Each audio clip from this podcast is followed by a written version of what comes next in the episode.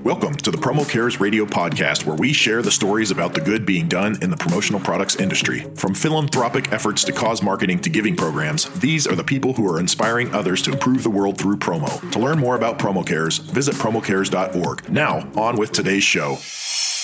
Hello, Promo Cares Radio. This is your hostess, Carrie Cowden, calling. Uh, just want to say hi to everybody. Thank you for tuning in. We have a very special guest. I am so thrilled to have her. And we're going to have her on a couple times because she is just knowledge bombs after knowledge bombs will come from her. And I'm so excited that she's spending the time with us. So we have Denise Taschereau from Fairware joining us. Welcome to you're welcome back to the podcast, really, right? thanks. Yeah. Very cool. I did one a long time ago with uh, Roger and Jeremy Lott from Sanmar. Yeah. I think this was one of the first ones that that Promo Cares ever did. So you're mm. like you're in from the beginning. So um, Fairware, where are you guys located? And tell us a little bit about Fairware as a company. Sure. We're based in Vancouver. That's where our head office is, but we now have an account manager in both Brooklyn and in Oakland in California. So going global. Multinational. Yeah. That's awesome. Congratulations. Um, in terms of the company, you know, we've been around for about 15 years and we started really out of the gate with a focus on what we um, call ethical sourcing and sustainable products and sustainable business. So we've always had this focus. We've weathered all the trends um, in and out of you know green products and sustainability, and uh, it's always been core to our mission and our mandate in our business. That's awesome. And before we get too deep, I do have to ask the Promo Cares podcast question so we can get to know you and your your weirdness or your coolness. We don't know. So when you get to the airport you've checked through tsa you're getting ready to get onto the flight but you're not quite boarded. What is your ritual or your process from there? Um, well, a I'm really organized when I fly because I fly a lot, so I always have what I need at my at my fingertips.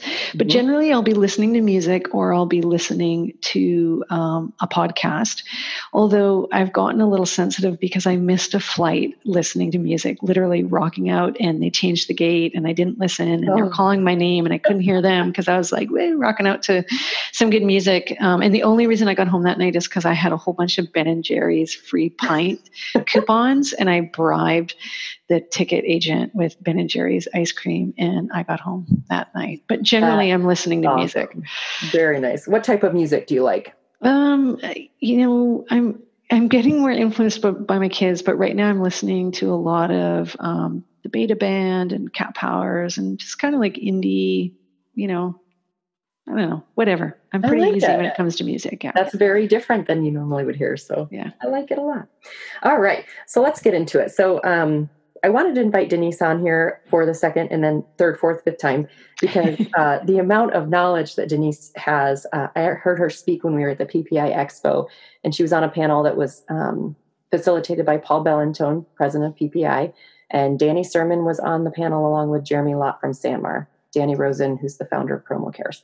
Um, and it was, I had two, sale, three salespeople with me, and it was just very refreshing. And also, um, there's a lot of information out there, and it's hard to navigate through all of that, along with all the products and the features and all the things that we have to do, and then product safety and blah, blah, blah, blah. But when it comes down to sustainability and making the world a better place, you guys are pretty dialed in on that. So we wanted to have you on to kind of just just share your information and help us mm-hmm. all rise mm-hmm. into the sustainability mm-hmm. area.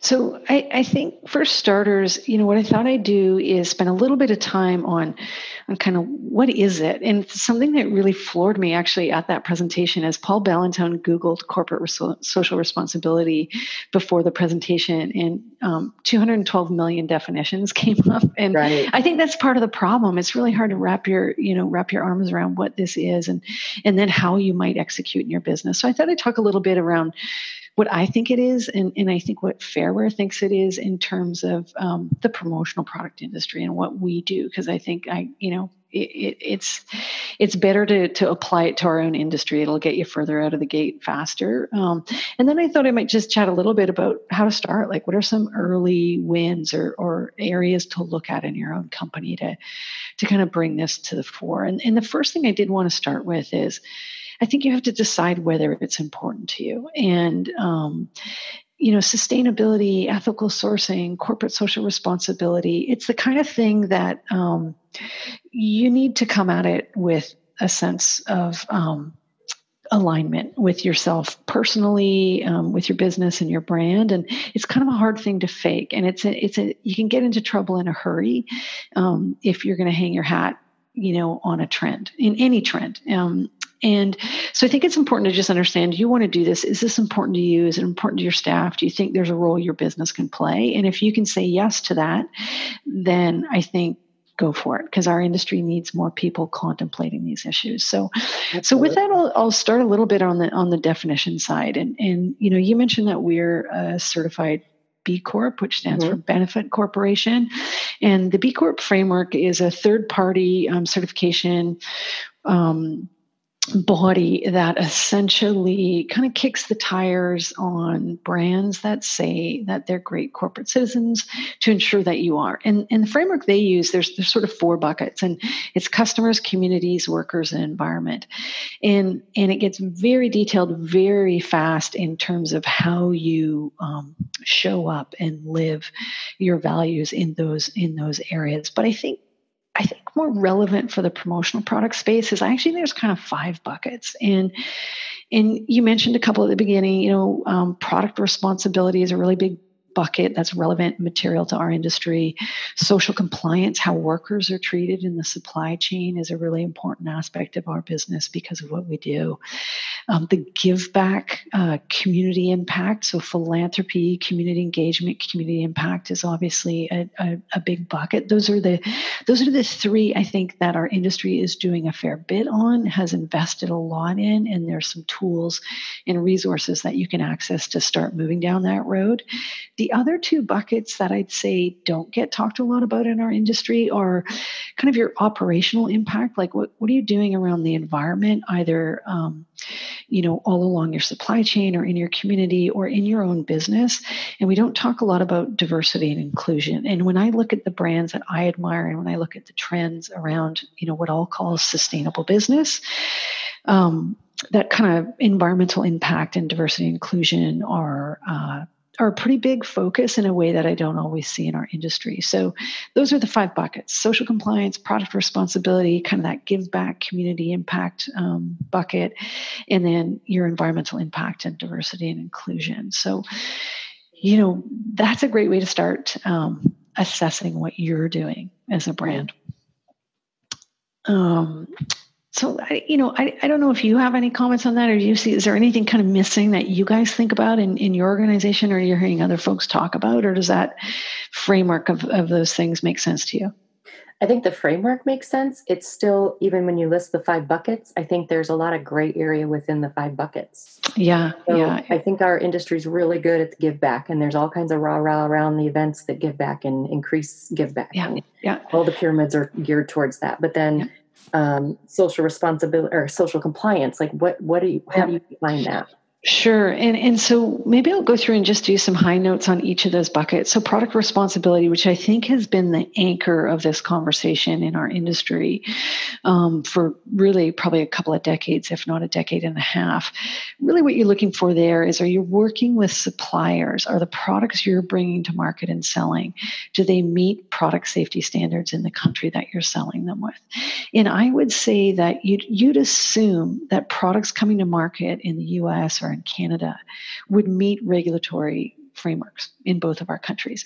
But I would argue that that actually is still somewhat aspirational in our industry. And it's not uncommon for us to find a new supplier, a lot of whom are small scale, don't have a lot of capacity, don't have compliance staff. You know they've just found a great product and maybe they're importing it and bringing it to market. Um, not all those folks have what they need to safely sell their products so i think that's a really good starting point. And there is a product uh, responsibility toolkit on um, the PPAI website. There's a um, kind of a, a turbo test um, audit that you can do that we use a fair bit where you put the product in, the intended use for the product, and it tells you whether there's any testing that needs to be done.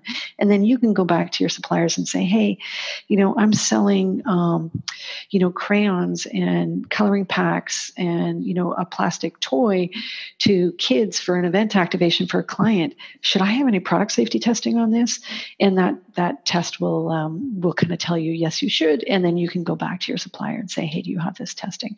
Um, so that's kind of a good, you know, it's probably the most robust framework or most robust set of tools that that uh, exist in the industry is around product product responsibility. But really, it's just asking um, your suppliers what they're doing. And and sometimes we just will simply look on supplier pages at the about us or we'll look under general info or we'll look for compliance. And you can tell in a hurry if there's nothing on the website that touches on any of that they're probably not a, fair, a, a very sophisticated supplier in that in that space but if there's a bucket that says you know compliance or if you can download a compliance report that tells you a lot about the management systems that that supplier might have to support that. So that's kind of some thoughts on product responsibility. And you can almost take everything I just said and pull it over to the social compliance story. And what we mean when we talk about social compliance is do the suppliers we work with have the management systems, codes of conducts, and frameworks in place to ensure the factories where they're getting product meet international labor standards? And I think that's an important um, kind of thing to describe is what, what do you mean by an international label standard, labor standard? There's actually a set of standards that have been set by the International Labor Organization um, that define things like what is a child worker or what is excessive overtime. And they're kind of country agnostic. Um, and as a general rule, most countries are setting their labor laws to align with the ILO kind of core convention on worker rights. And I think an important distinction is you know, we might talk about, uh, you know, making sure um, workers are meeting minimum wage requirements in a particular country or getting paid for overtime in an accurate way. It's against that market's labor standards. So we're not saying, are your workers in a manufacturing facility in Vietnam getting paid what workers are getting paid, you know, in the Bronx at one of our manufacturers? We're asking, are they meeting legally mandated standards in the country of manufacture? So that's really what we're getting at. It's like kind of um, you know detailed analysis and, and and sense of are you working with factories that are treating their workers well which means they're not breaking the law. And that's that's really what that is. There's also great toolkits on PPAI on that category of um, of corporate responsibility, and there's some tool good toolkits like any distributor can learn about the PPAI code of conduct, which which reflects those international standards and, and can sign on to that. So that's what we're getting at when we talk about social compliance. I think the muddiest is is that give back space and the community impact space. So for some people, it might mean donating to a local charity. Um, so a philanthropic play um, that might be donating um, uh, merchandise samples that we all have our kind of piles of shame in terms of our sample rooms and you know old styles that aren't, aren't you know aren't, aren't relevant anymore we probably i would guess we donate between ten and fifteen thousand dollars worth of merchandise a year to three core charities. So one is a, a youth a homeless shelter um, an agency working with you know youth at risk. One is a homeless street soccer team. Um, you'll see a theme. This is the um, that's kind of an important um, issue area for us in our community. Um, and the third is um, newcomers and refugee uh, agencies. So we'll you know we have a whole system in the back. Our team gets involved, and we go through every year, if not a couple times a year, all of our samples, especially on the apparel side, especially on things that um, we might roll into an agency where youth are trying to get jobs. And, you know, a nice polo, a briefcase, a notebook, a pen would go a long way in a job interview for someone who might not have access to that. So that's an example of like philanthropy, or if you don't have money to write a check, it's like there's a lot we can do with the merchandise that we have.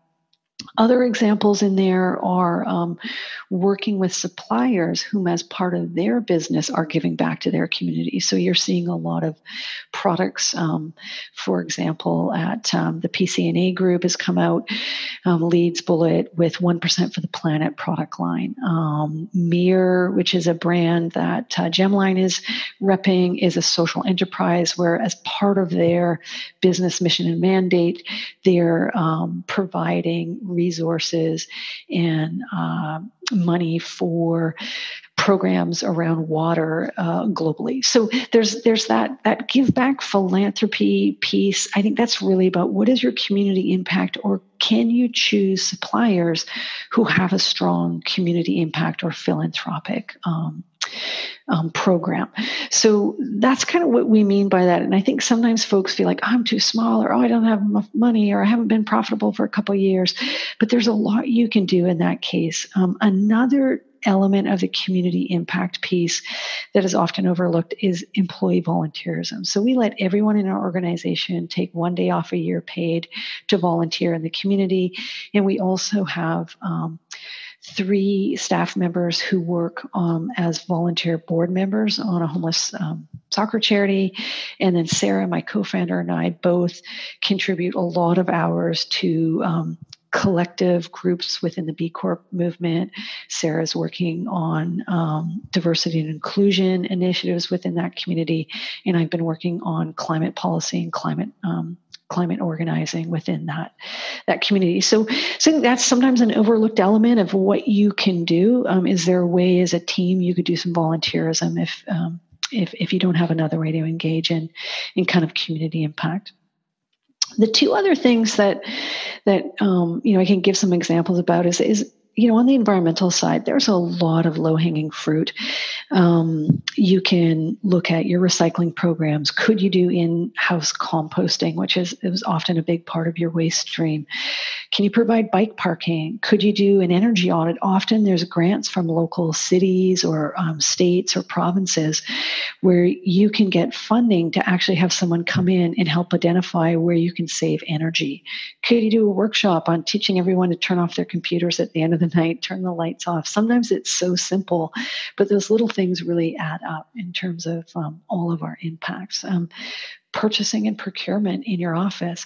Who are you buying from? What are you buying? Are you buying recycled paper? We have our printer defaulted to double side. Um, again, a lot of little wins in terms of your in house internal operations. It's often, you know, I'll get into this in a minute, but it's often a great first start is to look at what you're doing on the inside um, before you start talking about or trying to do it on the outside so to speak. And and that's a framing that sarah and i use a lot is what is our internal um, kind of commitment to sustainability and then what's our external? It's like inside the company outside the walls of the company and and and that's how we kind of think about what we do um, and how we do it. And then the final piece is around diversity and inclusion. And I think there has been some work on this in the industry. I think a lot of large scale buyers are looking for minority owned businesses. So there's a, a business opportunity, I think, in this um, in this area, because I think for a lot of folks, uh, it's something they're looking for. But we look at it in terms of how can we make sure that our team and our business is running in a in a way that is inclusive to all all.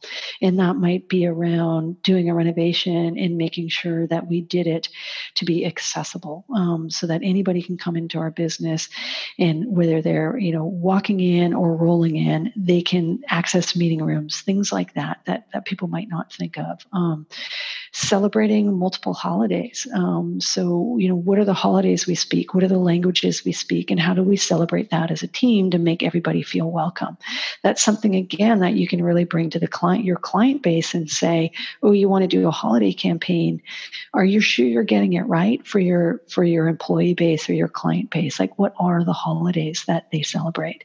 Um, so, you know, the big one for us that we've been thinking about is how do we show up in the world in our own marketing and how are our suppliers showing up? And I think, in particular, in Canada, I think the U.S. is is um, a little bit further ahead of this, but racially diverse photography, like showing our countries in all of their glory. And you know it's it's pretty easy to pick up a, a catalog and go through all of the photography and every photo's you know a white guy or a white gal or you know but it's like who who who are our countries? Who are our clients? Who are our employees? And are we seeing them in our own marketing material and supplier and product um, photography? So that's kind of an easy win as well and something you can engage in your supply chain on and, and might just help you show up a little bit differently uh, in the client space. So there's some like kind of quick tips or like a little bit of a deeper dive under those buckets and how it might um, kind of activate or show up in your in your own promotional products company that is awesome. And I love how you said it doesn't matter how big or small you are. you gave I mean, my pencil's out of lead. I, I couldn't even write, write down fast enough all the things that we can be doing and, and even those tiniest steps. And I think sometimes, and especially in going through this Promo Cares podcast journey for myself, I hear all of this and then I hear people getting, you know, upset, not upset, but just they're passionate about, well, you're greenwashing or you're doing this or you're doing this. But in reality, like good intention, that's what we need. And start taking steps in that good intention and it will start snowballing for you. Yeah. yeah. But doing nothing at all is not an option anymore. We all have to be aware of this. Yeah. And I, and I think for a lot of folks, you know, all here, all my clients aren't asking for it.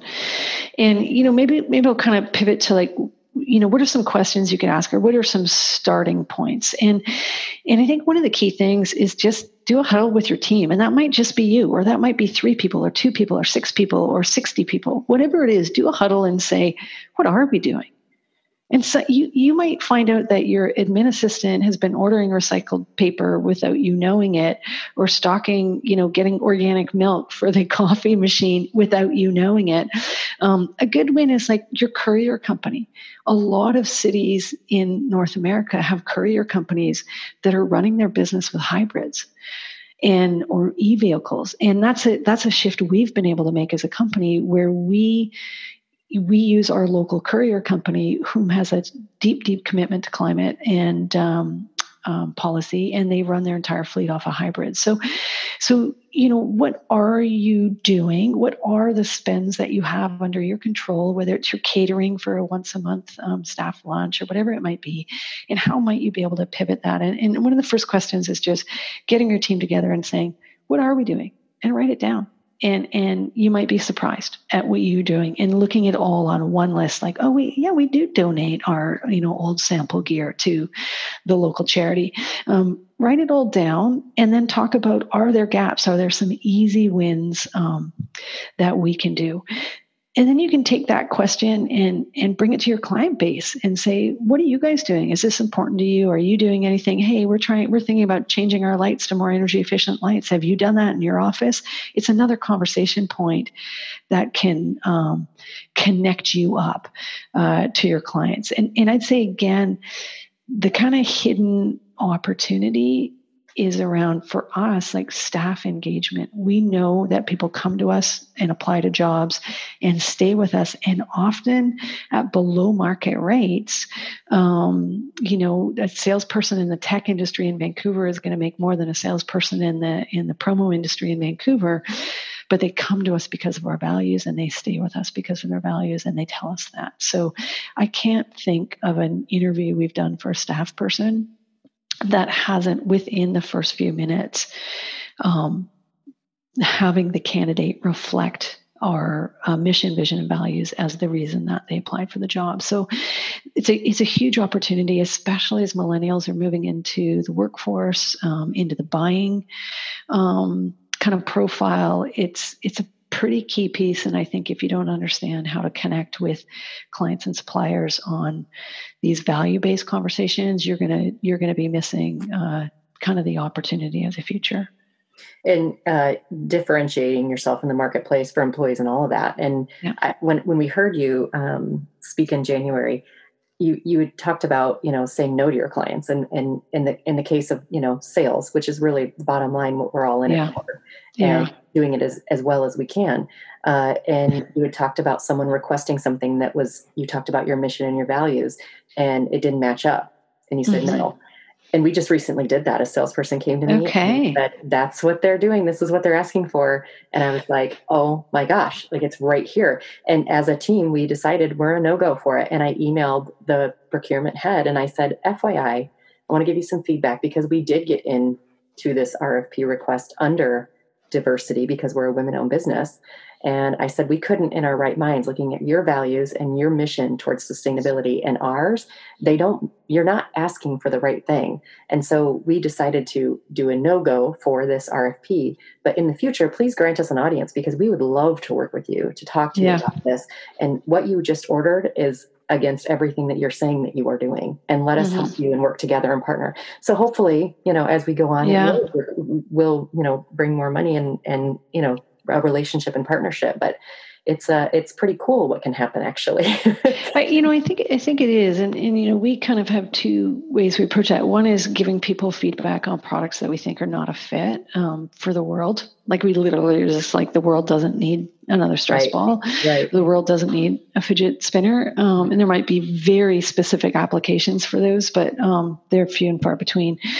And, and, you know when you have those conversations i think people are are um, they recognize that you're you're an advisor not a transactional um, right. order taker. And we talk about that all day long in our industry about how do we get to that place where people see the value at and i think i think that's a really clear way to do it. Um, you know we have categories that we don't sell to um, and you know it is hard to it is hard to um, it's hard no. to communicate and say no. It's, it's actually not right. super hard for us to say no. We say no to oil and gas as kind of our blanket um, statement.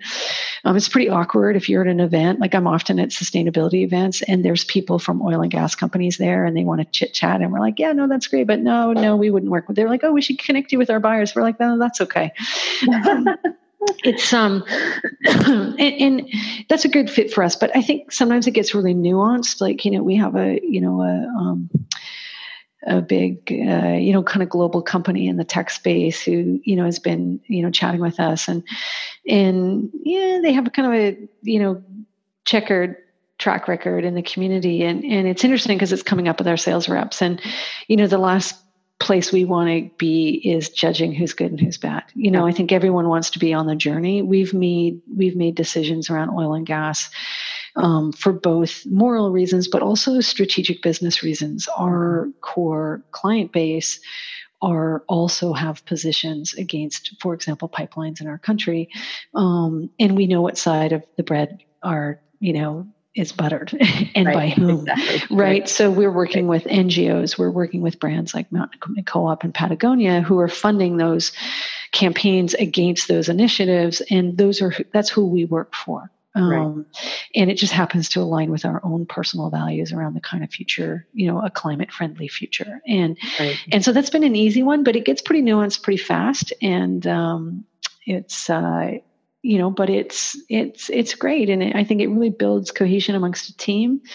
Um, I think people you know come in a little earlier and stay a little later or work a little harder or dig a little deeper when they're doing so in pursuit of purpose and not just profits. It's as simple as that. So, and that's what we found in in our company.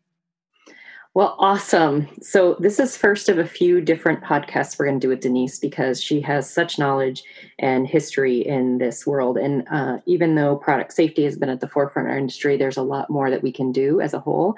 And so, I, I hope that you will join us again. And I thank you, Denise, for your time today. And I look forward to our next recording. Awesome. Thanks so much, Carrie.